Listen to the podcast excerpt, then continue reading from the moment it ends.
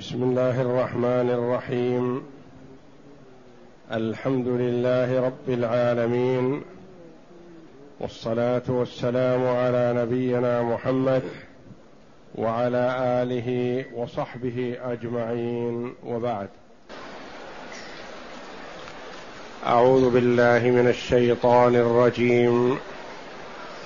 أفمن شرح الله صدره للإسلام فهو على نور من ربه فويل للقاسية قلوبهم من ذكر الله أولئك في ضلال مبين. الله نزل أحسن الحديث كتابا متشابها مثانية تقشعر منه جلود الذين يخشون ربهم ثم تلين جلودهم وقلوبهم إلى ذكر الله، ذلك هدى الله يهدي به من يشاء، ومن يضلل الله فما له من هاد. هاتان الآيتان الكريمتان من سورة الزمر جاءتا بعد قوله جل وعلا: ألم تر أن الله أنزل من السماء ماء فسلكه ينابيع في الأرض ثم يخرج به زرعا مختلفا ألوانه ثم يهيج فتراه مصفرا ثم يجعله حطاما إن في ذلك لذكرى لأولي الألباب. الآية هذه فيها الدلالة على كمال قدرة الله جل وعلا، وأن هذا البيان الذي بينه جل وعلا ودلل به على وحدانيته يتذكر به ويستفيد أولو الألباب، أصحاب العقول، وهم الذين شرح الله صدورهم للإسلام. فقال تعالى: أفمن شرح الله صدره للإسلام فهو على نور من ربه. الهمزة للاستفهام الإنكاري، والفاء عاطفة على مقدر يقتضيه السياق ويدل عليه. أكل الناس سواء؟ فمن شرح الله صدره للإسلام فهو على نور من ربه كمن قسى قلبه وضل. أفمن شرح الله صدره للإسلام. أكل الناس سواء؟ لا، فالاستفهام إذن إنكاري. أكل الناس سواء؟ فمن شرح الله صدره للإسلام مثل من قسى قلبه. فقوله جل وعلا: فويل للقاسية قلوبهم، دليل على المحذوف كمن قسى قلبه. شرح الله صدره يعني وسعه الله جل وعلا لقبول الحق، وفتحه للاهتداء إلى سبيل الخير. قال السدي: وسع صدره للإسلام للفرح به والطمأنينة إليه. وشرح الصدر للإسلام عبارة عن وجود الاستعداد والقبول له، لأن من الناس من إذا عرض عليه الأمر أمر ما يكون عنده استعداد للقبول. ومن الناس من يكون مغلق عن هذا الأمر، مهما شرحته وبينته لا يقبل، مغلق لا قبول عنده. فالله جل وعلا يقول: أهذا أم هذا خير أفمن شرح الله صدره للإسلام فهو على نور ينور الله بصيرته فيجعله يقبل الحق ويهتدي إليه. قيل نزلت في أبي بكر الصديق رضي الله عنه، فهو على نور من ربه. الخبر ما جاء: فويل للقاسية قلوبهم، هذا وعيد ولا يصلح أن يكون خبر، وإنما هذا دل على الخبر. من شرح الله صدره للإسلام كمن قسى قلبه، أو كمن طبع على قلبه، أو كمن أعمى الله بصيرته. فويل للقاسية قلوبهم، متوعدون بالنار. ويل عذاب أو واد في جهنم.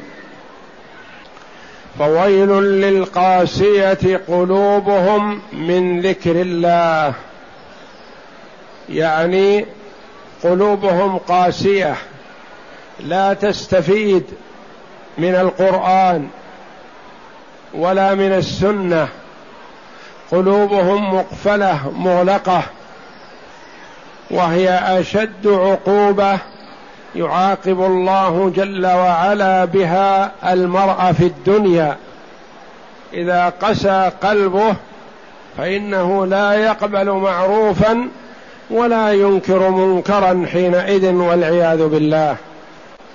فويل للقاسية قلوبهم من ذكر الله أولئك في ضلال مبين، أولئك في ضلال بين ظاهر واضح، ضلوا عن الصراط المستقيم، فلا يقبلون هدى ولا يستفيدون من نور القرآن. فعن ابن مسعود رضي الله عنه قال: تلا النبي صلى الله عليه وسلم هذه الآية فقلنا: يا نبي الله، كيف انشراح صدره؟ قال: إذا دخل النور القلب انشرح وانفسح. قلنا: فما علامة ذلك يا رسول الله؟ قال: الإنابة إلى دار الخلود، يعني التوجه لما يعمر به المرء داره في الآخرة، الإنابة إلى دار الخلود، والتجافي عن دار الغرور التي هي الدنيا، التقلل منها، والتأهب للموت قبل نزول الموت، لأن السعيد من استعد للقاء الله جل وعلا قبل نزول الموت به، لأنه يعلم أن الموت نازل به لا محالة، فمن استعد له فهو الكيس. ومن أهمل وغفل وذهل حتى يباغته الأجل وهو في غفلته فهو خاسر، والعياذ بالله. وروي عن ابن عمر رضي الله عنهما أن رجلا قال: يا نبي الله، أي المؤمنين أكيس، يعني أعقل وأجود؟ قال: أكثرهم ذكرا للموت وأحسنهم له استعدادا. وإذا دخل النور في القلب انفسح واستوسع، فقالوا ما آية ذلك يا نبي الله؟ قال الإنابة إلى دار الخلود التي هي الدار الآخرة، والتجافي عن دار الغرور التي هي الدار الدنيا، والاستعداد للموت قبل نزول الموت.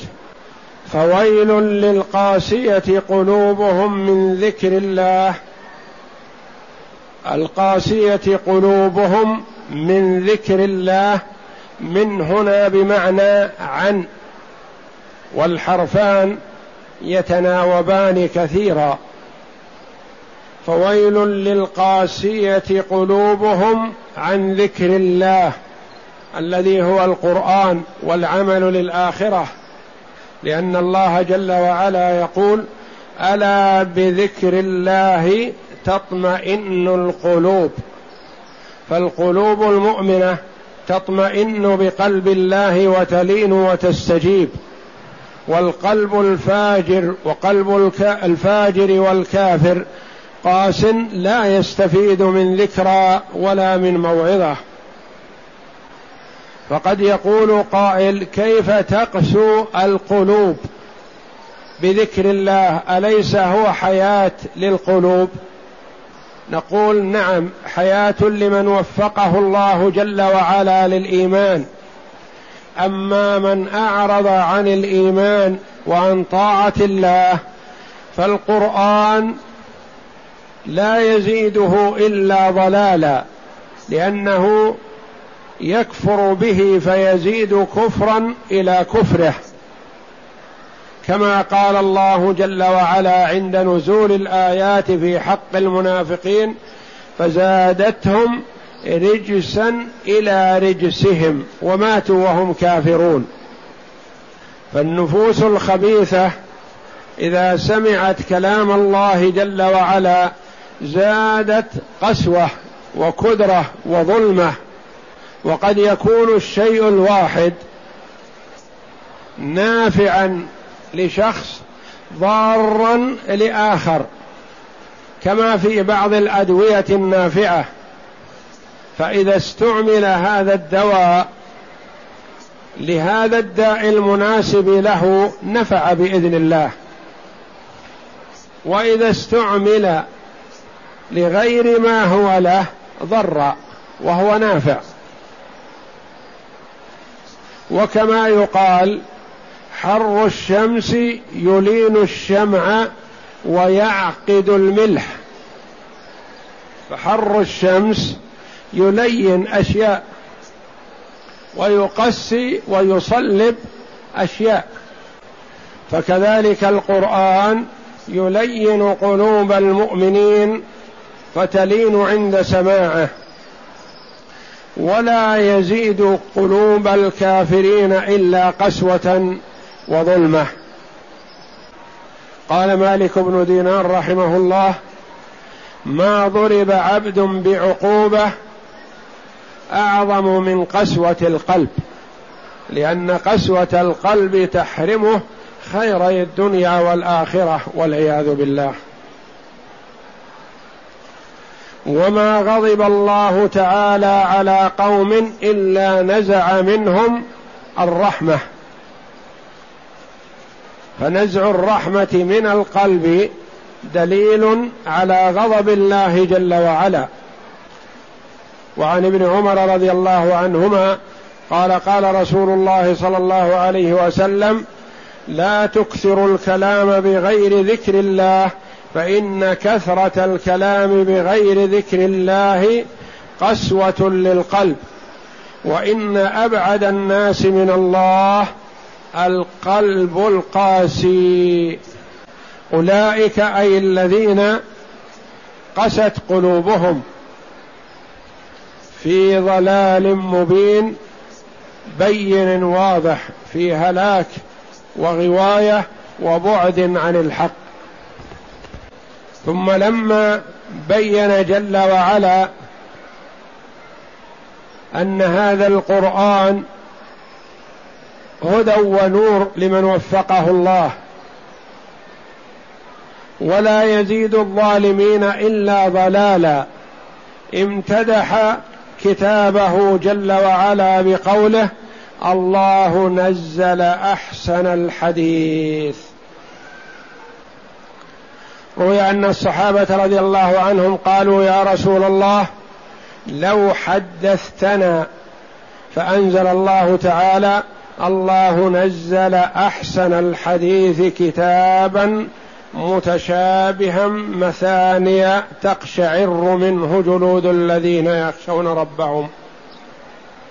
الله نزل أحسن الحديث الذي هو القرآن، والإنزال من أعلى من فوق لأدنى، وفي هذا دلالة على علو الله جل وعلا، والله جل وعلا له العلو المطلق، علو القدر وعلو القهر وعلو الذات. أحسن الحديث كتابا بدل من أحسن. الله نزل أحسن الحديث ما هو كتابا متشابها، صفة لكتاب، أي يشبه بعضه بعضا في الحسن والإحكام والدلالة على المعاني وحسن الأسلوب والبلاغة والفصاحة، فما فيه عيب ولا نقص ولا مدخل للغمز ولا لللمز فيه، لأنه تنزيل من حكيم حميد. متشابها مثانية، صفة أخرى لكتاب. مثاني جمع مثنى، مثنى تجمع على مثاني، وهي من التثنية والتكرار، يعني القصص والبيان والعظة فيه مكررة للبلاغة ولفصاحته، يعني لا يتحدث عن الموضوع مرة واحدة ويكفي، بل يكرر ذلك كما هو الحال، فقصص الأنبياء مكررة، وفي كل قصة فائدة غير ما وجد في القصة الأولى. مثانية فيها قراءتان: مثانية بفتح الياء، ومثاني بإسكانها. قال ابن عباس رضي الله عنه: القرآن كله مثاني. وعنه قال: القرآن يشبه بعضه بعضا ويرد بعضه إلى بعض، فما أشكل في موضع وجد تفسيره في موضع آخر. وعنه رضي الله عنه عن ابن عباس حبر هذه الأمة وترجمان القرآن قال: كتاب الله مثانية ثني فيه الأمر مرارا تقشعر منه جلود الذين يخشون ربهم، أي تضطرب وتتحرك وتشمئز عند سماع الوعيد، تتخوف ويحصل عندها خوف شديد، ثم تلين جلودهم وقلوبهم إلى ذكر الله، الجنة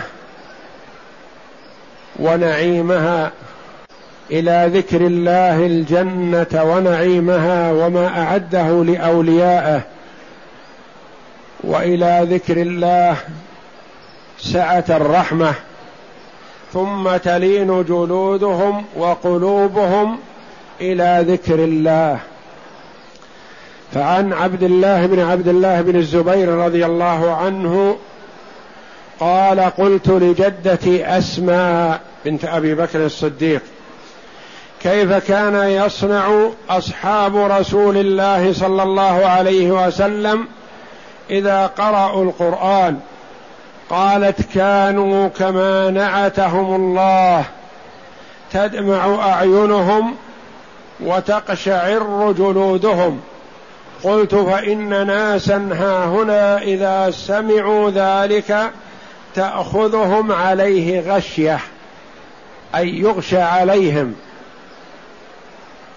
فيفقدون الإدراك والإحساس. قالت أعوذ بالله من الشيطان الرجيم، يعني ليست هذه صفتهم. وروي أن ابن عمر رضي الله عنهما مر برجل ساقط فقال ما بال هذا؟ قالوا إنه إذا قرئ عليه القرآن أو سمع ذكر الله سقط. فقال ابن عمر إنا لنخشى الله وما نسقط، يعني يحصل عنده خوف ويحصل عنده رغبة لكن لا يفقد إدراكه وإحساسه ولا يسقط. وعنه قال إن الشيطان يدخل في جوف أحدهم ما كان هذا صنيع أصحاب محمد صلى الله عليه وسلم، لأن الخشية تكون في القلب فيخشى المرء ربه فينزجر عن المحارم ويفعل الطاعات وهو على قوته واستعداده وسماعه ولا يفقد إدراكه. وذكر عند ابن سيرين الذين يصرعون إذا قرئ عليهم القرآن، فقال بيننا وبينهم أن يقعد أحدهم على ظهر بيت باسطا رجليه ثم يقرأ عليه القرآن من أوله إلى آخره، فإن رمى بنفسه فهو صادق.